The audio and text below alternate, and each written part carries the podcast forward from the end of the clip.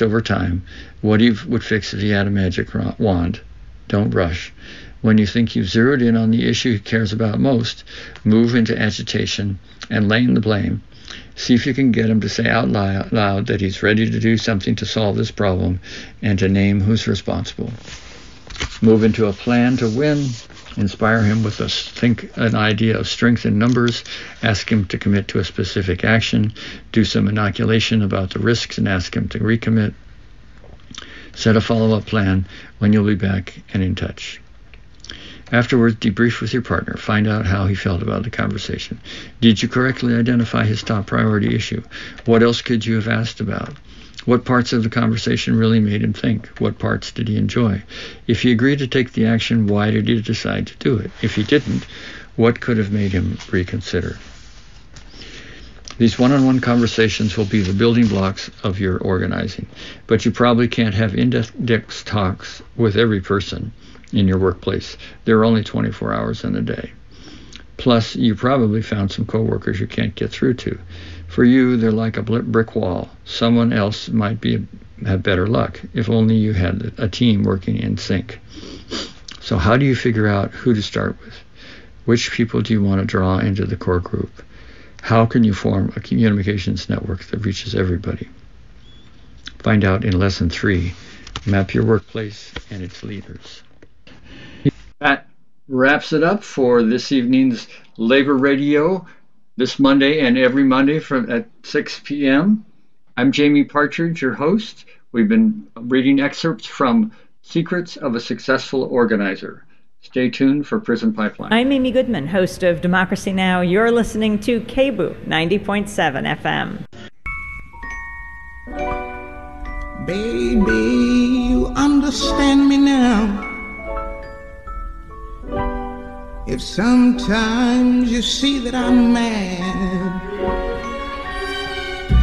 don't you know no one alive can always be an angel? When everything goes wrong, you see some bad. But I'm just a soul whose intentions are good.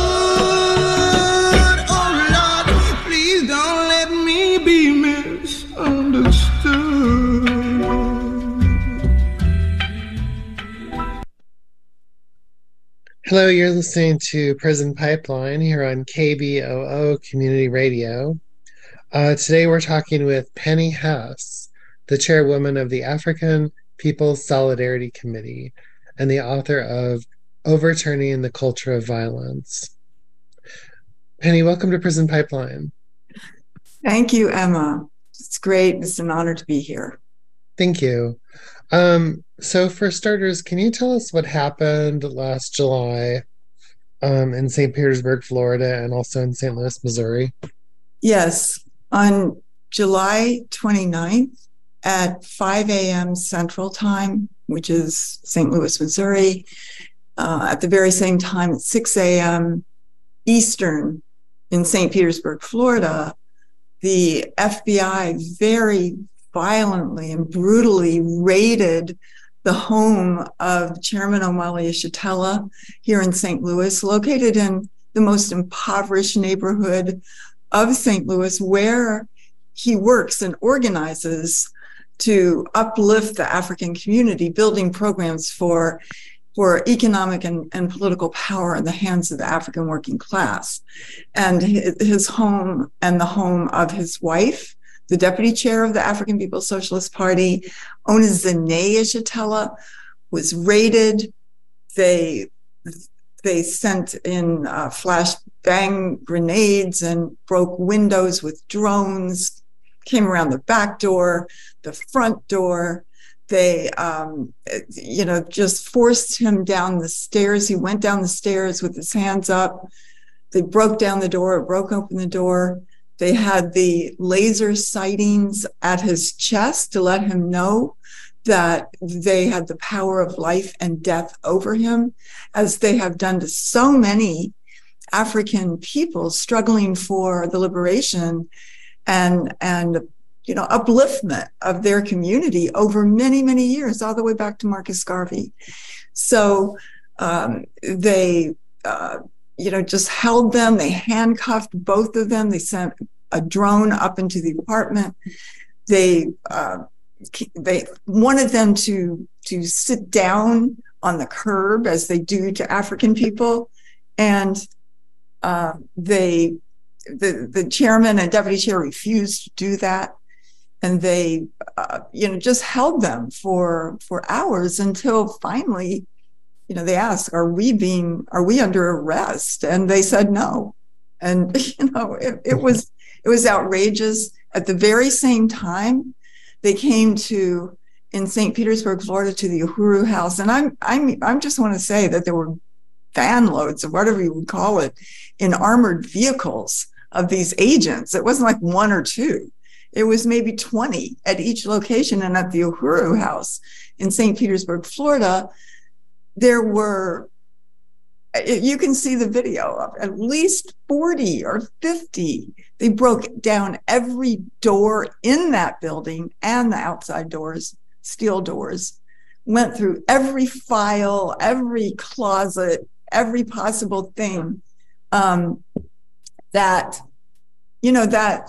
they could just do to destroy it. They went to the chairman and deputy chair's home in St. Petersburg. They weren't there. They were in St. Louis. They broke down those doors, went in, went through everything there. They took all electronics, phones, files, archives, photographs, everything that the African People's Socialist Party, I would just want to say, is the headquarters have been in St. Petersburg at the Uhuru House for, 35 years it's been there, but also St. Petersburg, Florida is the home of Chairman Omali Yeshitela, and there have been other headquarters there prior to that. And he has been active in that town since 1966.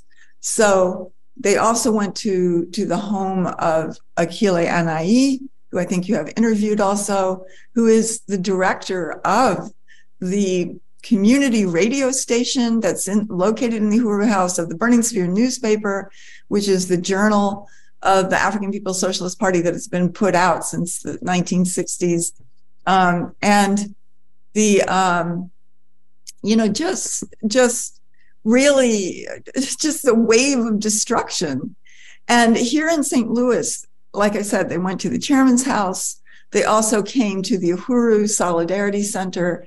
They raided it. This is, I'm a member of the African People's Solidarity Committee, as you mentioned, and our work is to work under the leadership of the African People's Socialist Party, going into the white community to build solidarity, genuine solidarity for the right of African people to work and organize for their freedom, and to fight for reparations from the white community, to return the stolen wealth that we all live on. And I'll say more about that later, but they came to this center, which is actually a building in the white community on the south side of St. Louis, on a very well-traveled street at 2654 Gravois Avenue near Jefferson. If you know St. Louis, it's just, mm-hmm. You can see all the time. It's very important.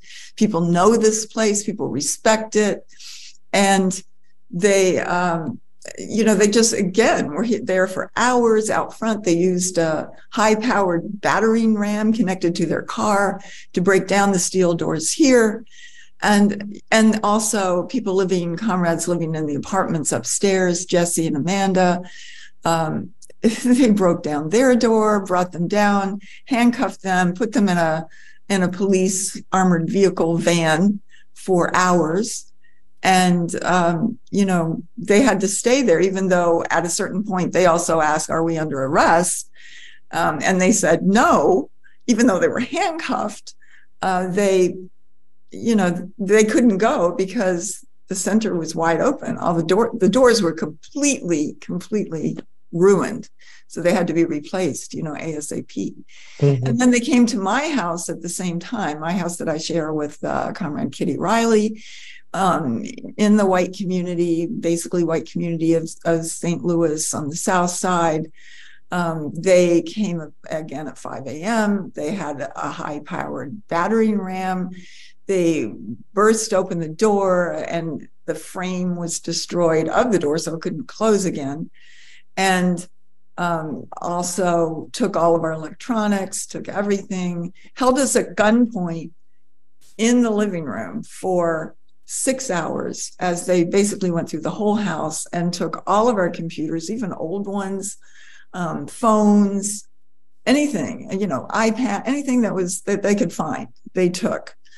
And files, and took pictures of everything, went through every possible thing in your closet, and your, you know, drawers, etc. So, you know, it was really, really outrageous. And the thing that is really important about it, two things. One is that this is what this government, this colonial state, has done to African people every time they rise up to be free, that they organize.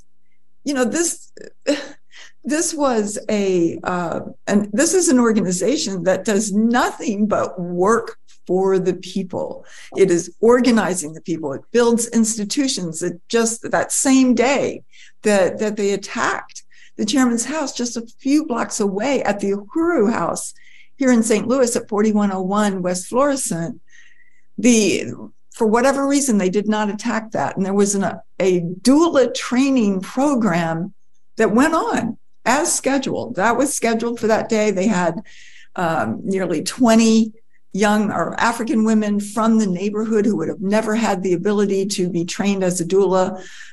They went ahead and did it. There were, you know, people that they are coordinating it. They were trained midwives and healthcare assistants from the African community who were there training. It went on.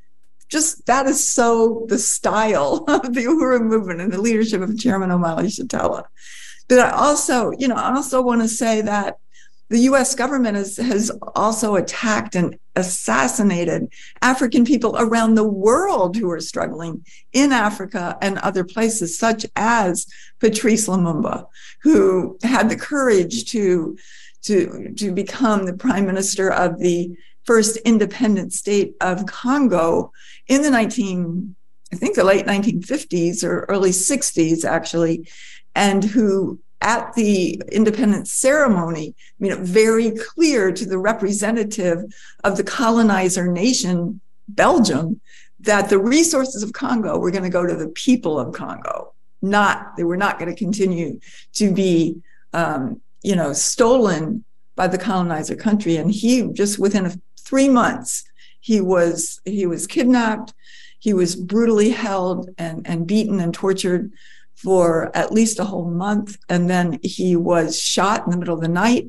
They chopped up his body and put it in acid. I mean, you know, this is what they do to African people. And I think one of the things that is very, very important in this case, for the first time in history, the African revolutionary movement had built an organization of white solidarity to go behind enemy lines. That's how the chairman says it, you know, go into the white community, organize other white people, to look at the truth, look at the reality that exists in this country, how this country was built on the kidnapping of African people, the stolen labor, on land that still belongs to the indigenous people, where genocide was committed against them. In order for us to be able to have this, and indigenous people live on concentration camps called reservations, where they had the greatest impoverishment of this country. And it was really significant that we had to be attacked too. We understand that this attack was against Chairman Omali Yeshitela, against the African People's Socialist Party and the Uhuru movement, but it was really important that they had to attack a white organization, a white front, let me say, a white front of the party, you know, in the white community. For the first time, they had to do that. And maybe, you know, it did perhaps take away the isolation that, you know, that they were trying to perpetrate against all the homes and offices of the party member. It's a strategy of the African People's Socialist Party. And I think it was really important because, You know, they came for Fred Hampton in Chicago, the FBI and the local police department, and at 4 a.m., and there was no, you know, there was no outcry from the white community after that. They assassinated him and Mark Clark in 1969. There was no concerted outcry or anybody from the white community who said, we are from the white community and we condemn this and you cannot do this to, you know, to African people. So I think it is really, really important. Chairman Omali Yeshitela is a brilliant leader. Just, you know, he's amazing and courageous and has fought for the liberation of African people and the continuation of the African revolutionary movement of the 1960s to be completed. So, and I mean, he's done that since day one. He's formed the party 50 years ago, and he continues to fight today. He's 81 years old. He's, you know, he's amazing. He's created a political theory that we can understand called the colonial mode of production, African internationalism. Thank you. We're talking with Penny Hess, with the African People's Solidarity Committee about the raids on the Uhuru movement and the possibility of indictment by the FBI. Yes. Penny, can you tell us what if any charges are you and other members of the African People's Socialist Party facing, and what are they saying? Yes, that is so important. Thank you for asking that. Well, this is an indictment against a Russian national in Russia who's not going to come, you know, sauntering over to the United States. I mean, and that it is saying that indictment names 4 what they call unindicted co-conspirators, which means you're in legal limbo, so to speak. You have no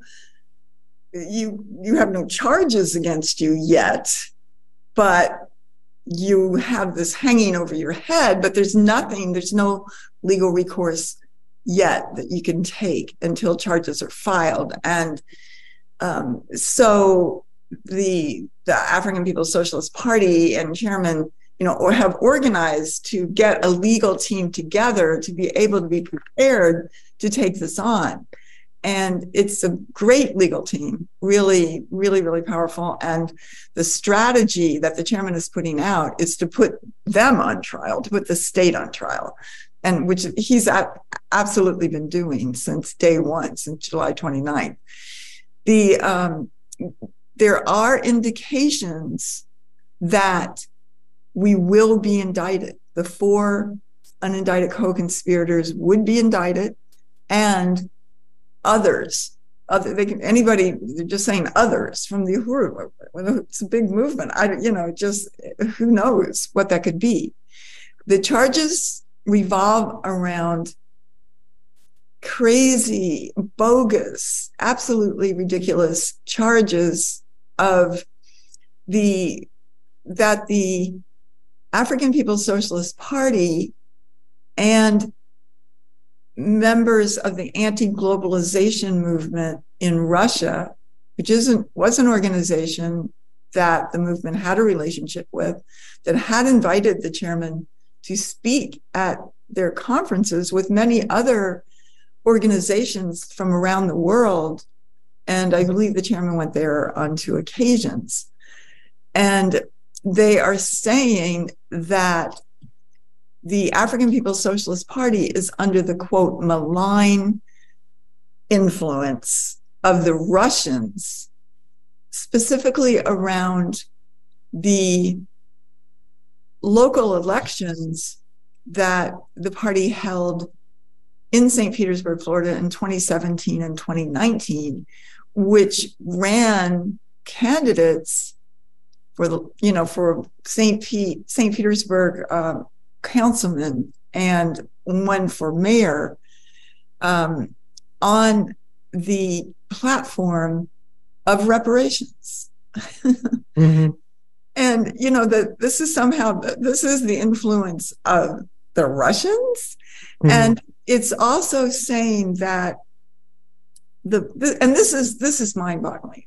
It says that the African People's Socialist Party has charged the United States with genocide, and that is from the malign influence of the Russians. When, let me say, first of all, that the question of genocide has been raised by the African liberation movement almost since the day that the UN, Convention on the Crime and Prevention, or the Prevention of the Crime of Genocide, was made public. And in the 50s, in the early 50s, Paul Robeson, William Patterson went to the United Nations in Switzerland and presented this piece, which is a book called We Charge Genocide. And they cited all of the testimony of the lynchings and the terror that African people faced in this country, and charged the U.S. with genocide then. And that has been certainly a rallying call of the African liberation movement, ever since then, and certainly a profound part of everything that the African People's Socialist Party has done in its history, that I know from the Solidarity Committee, that we were formed, the African People's Solidarity Committee, by the way, Emma, was formed in 1976. And by 1978, we were called on, and we did hold every year in Oakland and Berkeley, going from Oakland to Berkeley, a march or a walk against genocide. And we have pictures of that. We held banners of that, and calling for reparations to African people. And the party, or the International People's Democratic Uhuru Movement, which is one of the party's mass organizations, put up on change.org, I think about maybe 7 or 8 years ago, a similar kind of petition called We Charge Genocide, which or Africans Called Genocide. That's what the petition was called, Africans Charge Genocide. So, yeah, so this is what they're saying. They're saying that the party and the Russians conspired. They're saying the Russian government. The chairman was, talking to a member of this organization. But in any case, they're saying, that they were conspiring for a malign influence in the United States. And I mean, there's no basis for this. Is just absurd and really, really colonialist and demeaning to African people. And it's just, as far as the chairman is concerned and the movement is concerned, is bring it on. Mm-hmm. We're putting you on trial. You have to explain, why do we have to raise the question of genocide? That's the question that has to be asked, asked, not did we say this or that, So it's absolutely ridiculous, but it is a serious attack, and it's certainly the most serious attack since the 1960s against, against the African movement, when we saw just the wave of murders, assassinations, and then framing people up like Matulu Shakur and Sundiata Kohli, who just got out now after almost 50 years, as political prisoners. And the United States government will not even admit it has political prisoners. Mm-hmm. So, this is the most serious attack. It's an escalation. It's a return to the COINTELPRO kind of tactics against a movement that is there, that is transparent. If you want to know anything about the African People's Socialist Party, it is on the pages of the Burning Spear newspaper, what they stand for, what their platform is, what they do. It's on their websites. It's in their mass organizations. And I really do want to call on people to go to handsoffuhuru.org is just a huge, wonderful, very empowering collection of videos and writings and, you know, support messages from scores of organizations, and shows how many, you know, donors and people who have donated and how you can volunteer. And, you know, so it's really just the counteroffensive that the party is leading is very, very powerful. It is very much of an honor to be under the leadership of this. I am proud to be an unindicted co-conspirator if that means that this government, this vicious, warmongering, you know, violent colonial government against the majority of the people on planet Earth, including African people inside this country, if it considers me in the camp of those, you know, the leadership of Chairman Omali Yeshitela, then so be it. And I do want to say that as a white person, I will fight for, of course, the right of African people to fight for their freedom, but I will also fight for my right to stand in solidarity with African people and the oppressed and colonized people on the planet Earth, and to fight for reparations to African people. They are not going to make that illegal. You know, we are fighting against this. Thanks. We're talking right now with Penny Hess. She's the chairwoman of the African People's Solidarity Committee. Last year in July, the FBI raided homes of the Uhuru movement. Seven homes and offices, yes. Thank you. In St. Petersburg, Florida, and also in St. Louis, Missouri. And they have named as unindicted co-conspirators Chairman Omali Yeshitela, Akilé Anai, Penny Hess, and Jesse Neville.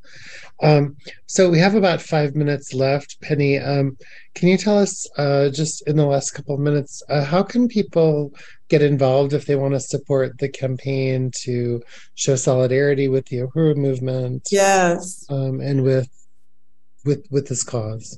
Well, let me say, you know, that the solidarity from the white community is really, really important, that we don't stand by and just let it, just assume, oh, well, this is what they do to the Black community. You know, it's sad, but, you know, what can we do? Well, we have to do something. We are called on to do something. We have to go into the white community and organize and say that as white people, we refuse to allow this government to lay a finger on Chairman Omali Yeshitela or Deputy Chair or any of the leaders, you know, and organizers of this incredible movement that are working, you know, building basketball courts and, you know, doula programs and job training programs for African people. And who are fighting for power, not against racism. They're fighting for political power. And that's something that we have to understand. They're fighting against colonialism, and they're asking us to do that too.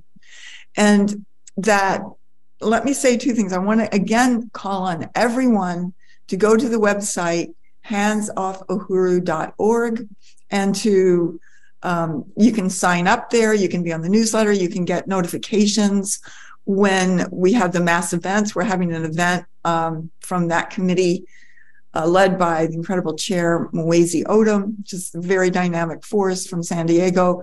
And that event on January 21st, on Saturday, will include Ward Churchill, Chairman Omali Yeshitela, Hands Off Cuba, Anak Bayan, you know, other colonized forces who are fighting the FBI and the colonial state as well. And from the Uhuru Solidarity Movement, which is the organization that we build, and we have a lot of wonderful members there in Portland. And just, wow, we've spoken there. We've just always had a great response, just huge support from Portland. Great. Well, Penny, thank you so much for joining us tonight on Prison Pipeline. You have a good evening. Baby, you understand me now. If sometimes you see that I'm mad,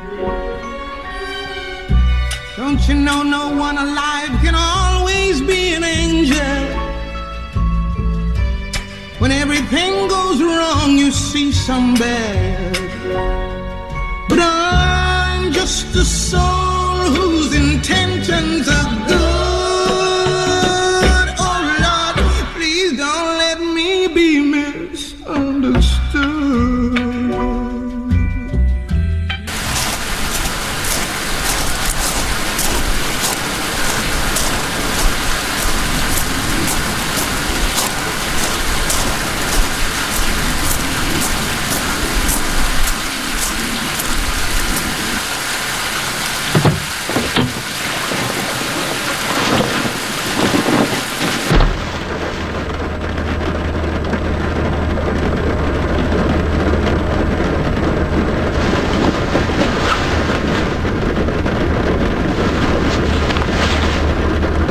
To KBOO Portland on 90.7 FM, K282BH Philomath on 104.3 FM, and K220HR Hood River on 91.9 FM. 1, 2, 3, 4.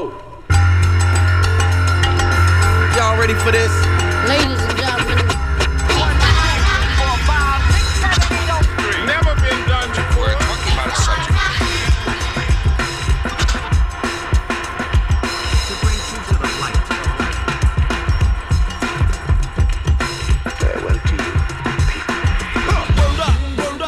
It is Hard Knock Radio, Davey D hanging out with you this afternoon.